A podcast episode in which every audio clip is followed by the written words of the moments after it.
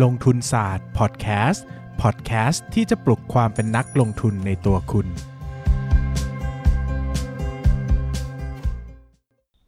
Money Talk ที่ตลาดหลักทรัพย์แห่งประเทศไทย จริงๆ คุณเกียรติศักดิ์ลงทุนต่างประเทศจริงไหมพี่วันอ๋อจริงครับก็ปัจจุเอ่อตอนแรกเนี่ยลงอยู่หลักๆ ที่ลงเป็นหุ้นรายตัวเนี่ยมีลงที่อเมริกาจีน เวียดนาม ฟิลิปปินส์แล้วก็ศรีลังกาครับแต่พอดีเดี๋ยวนะมีศรีลังกาอยู่ด้วยเหรอฮะใช่ครับ แต่พอดีโบรกไทยเนี่ยฟอร์สว่าเขาจะเลิกเป็นเขาจะเลิกเป็นนายหน้าหุ้นศรีลังกาแล้วก็บังคับขายอ๋ออัอันนี้ก็จะเหลือหลักๆที่เป็นหุ้นรายตัวเนี่ยสี่ประเทศแล้วก็จะมีกองทุนรวมของประเทศอินเดียด้วยนะครับเดี๋ยวหลันะกๆตอนนั้นไปเจออะไรที่ศรีลังกาเราถึงเนี่ยคุณก็ความจริงผมก็ เอาเอารายชื่อ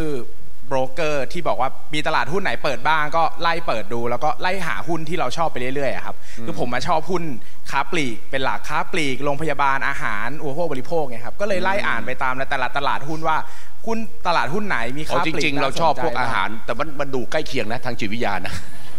ตามที่ คุณชายบอกอะมันต้องมีแนวโน้มเรื่องบริโภคอยู่แล้วลักษณะอย่างนี้ถูกไหมอันนี้ใช้ได้ผมดูในหลักการนะที่คุณชายพูดเอาไว้โอเค ต่อให้ไปต่อครับเจนก็ก็อาจจะก็ไปดูแล้วก็เจอบริษัทหนึ่งที่น่าสนใจราคาไม่แพงอะไรเงี้ยครับแล้วก็เราก็มองว่ามีความน่าสนใจในการลงทุนเนี่ยคือ จุดเริ่มต้นในการลงทุนต่างประเทศเนี่ยคือผมเริ่มประเด็นปัญหาก็คือช่วงต้นปีที่แล้วเนี่ยเราหาหุ้นไทยลงทุนไม่ได้เลยนะครับเพราะว่าราคาหุ้นมันเรารู้สึกว่าเรา valuation ยังไงก็ซื้อไม่ได้นะครับก็เป็นประเด็นว่าเราก็รู้สึกว่าเรายังมีเงินสดที่เราอยากลงทุนอยู่ แต่ประเด็นพอหาหุ้นไทยไม่ได้ก็เลย เริ่มต้นขยับขยายไปดูหุ้นต่างประเทศนะครับแล้วก็เจอหุ้นหลาย ๆ ตัวที่เราคิดว่าเราคิด รอบครอบแล้วคิดดีแล้ว แล้วคิดว่า valuation เนี่ยมีความน่าสนใจนะครับ หลังจากนั้นก็เริ่มลงทุนโดยมองพอร์ตว่าเป็นพอร์ตที่เราไม่แยกแล้วว่าหุ้นเราเนี่ยมีประเทศเราคือผมไม่ได้แยกว่าหุ้นไทยเท่าไหร่หุ้นต่างประเทศเท่าไหร่จะลงสัดส่วนเท่าไหร่คือผมก็มองว่าทั้งหมดเนี่ยก็คือเป็นพอร์ตหุ้นเหมือนกัน ก็เวลาจะซื้อหุ้นก็ต้องเปรียบเทียบว่าโอเค มีหุ้นไทยหรือหุ้นประเทศไหนน่าสนใจไหมแล้วก็จัดน้ำหนักให้มันมีความเหมาะสมนะครับก็อาจจะไม่ได้มองว่าเราเราไม่ได้โฟกัสว่าเราจะต้องลงอเมริกากี่เปอร์เซ็นต์จีนกี่เปอร์เซ็นต์เวียดนามกี่เปอร์เซ็นต์ฟิลิปปินส์กี่เปอร์เซ็นต์เราก็แค่รู้สึกว่าที่ไหนมีศักยภาพเราก็เลือกลงทุนไปอะไรอย่างเงี้ยครับลงทุนโดยตรงเลยเหรอไม่ได้ผ่านกองทุนอะไรใช่ไหมใช่ครับซื้อหุ้นรายตัวยกเว้นเวียดนามเอ้ยยกเว้นอินเดียเนี่ยเขาจะให้ลงทุนในซื้อหุ้นรายตัวไม่ได้ ถ้าไม่มีสัญชาติก็เลยต้องซื้อเป็นกองทุนรวมไปอ๋ออินเดียนี่ต้องกองทุนอย่างเดียว ใช่ครับถ้าถ้าถ้าเป็นบุคคลถ้าเป็นรายย่อยแล้วไม่มีสัญชาติอินเดีย ซื้อหุ้นรายย่อยอินเดียไม่ได้ครับคือต้องเล่าอันนี้ก็ตลกเหมือนกันเพราะว่าอ่านหุ้นค้าปลีกอินเดียไปแบบน่าจะเป็นร้อยตัวเหมือนกันครับ คือเราก็เลือกได้ว่าเนี่ยจะซื้อตัวเนี้ยครับ แล้วก็รู้ว่าซื้อไม่ได้ ผิดหวังมากนะครับ แล้วก็หลังจากนั้นก็เป็นเลยต้องไม่หากองทุนเลยอย่างเงี้ยครับก็เป็นเรื่องที่ก็ทำอย่างนี้ไปเรื่อยๆกับทุกประเทศแล้วก็อ่าน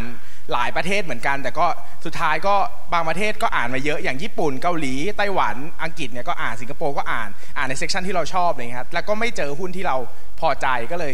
หุ้นที่พอใจก็มีแค่ไม่กี่ประเทศอะไรเงี้ยแต่จริงๆก็อ่านอ่านไปเรื่อยๆครับอ่านไปอ่านสนุกสนุกๆอะไรเงี้ยครับตกลงอเมริกานี่ผ่านเราลง ใช่ครับทุกวันนี้ก็ยังลงอยู่ถูกไหมยังอยู่ครับอะตัวที่สองอะไรนะจีนครับ จีนก็ยังลงอยู่เหรอยังอยู่ครับทั้งท่านที่เศรษฐกิจมันกำลังอะไร ก็ความจริงลงหุ้นต่างประเทศก็มองเป็น 5 ปี 10 ปีแล้วโอเค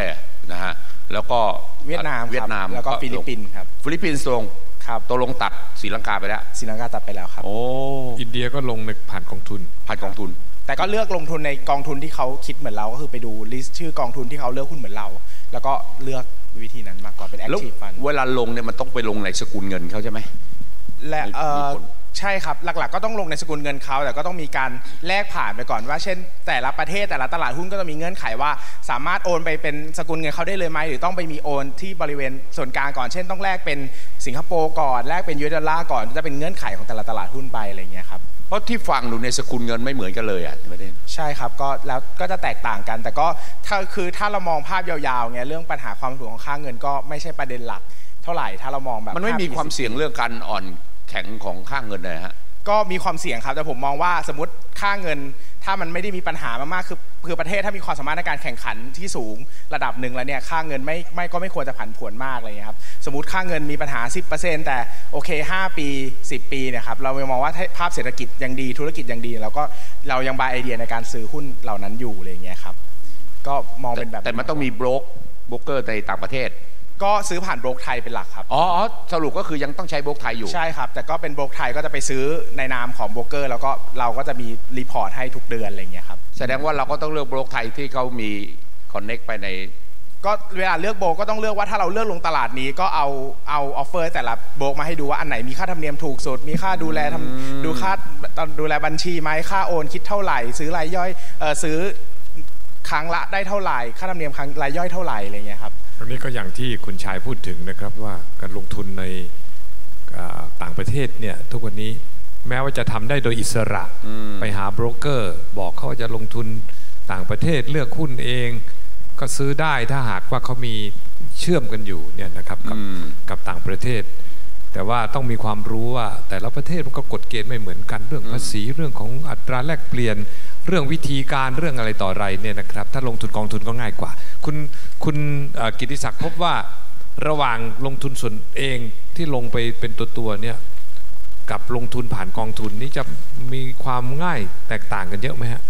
ผมว่ามันเป็นความมันแตกต่างคือแตกต่างอยู่แล้วนะครับ แต่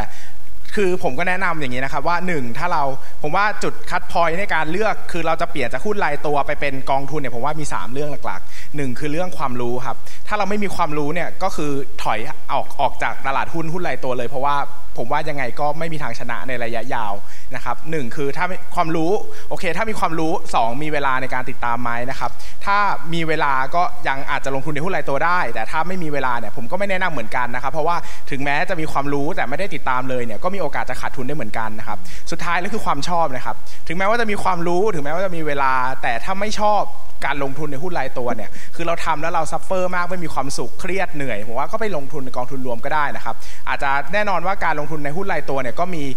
โอกาสที่จะได้ผลตอบแทนมากกว่า แต่ก็มีความเสี่ยงที่จะขาดทุนมากกว่า แต่อย่างผมเนี่ยเป็นคนที่มี nature คือเป็นคนที่ธรรมชาติเนี่ยชอบลงทุนในหุ้นรายตัวมาก เพราะว่า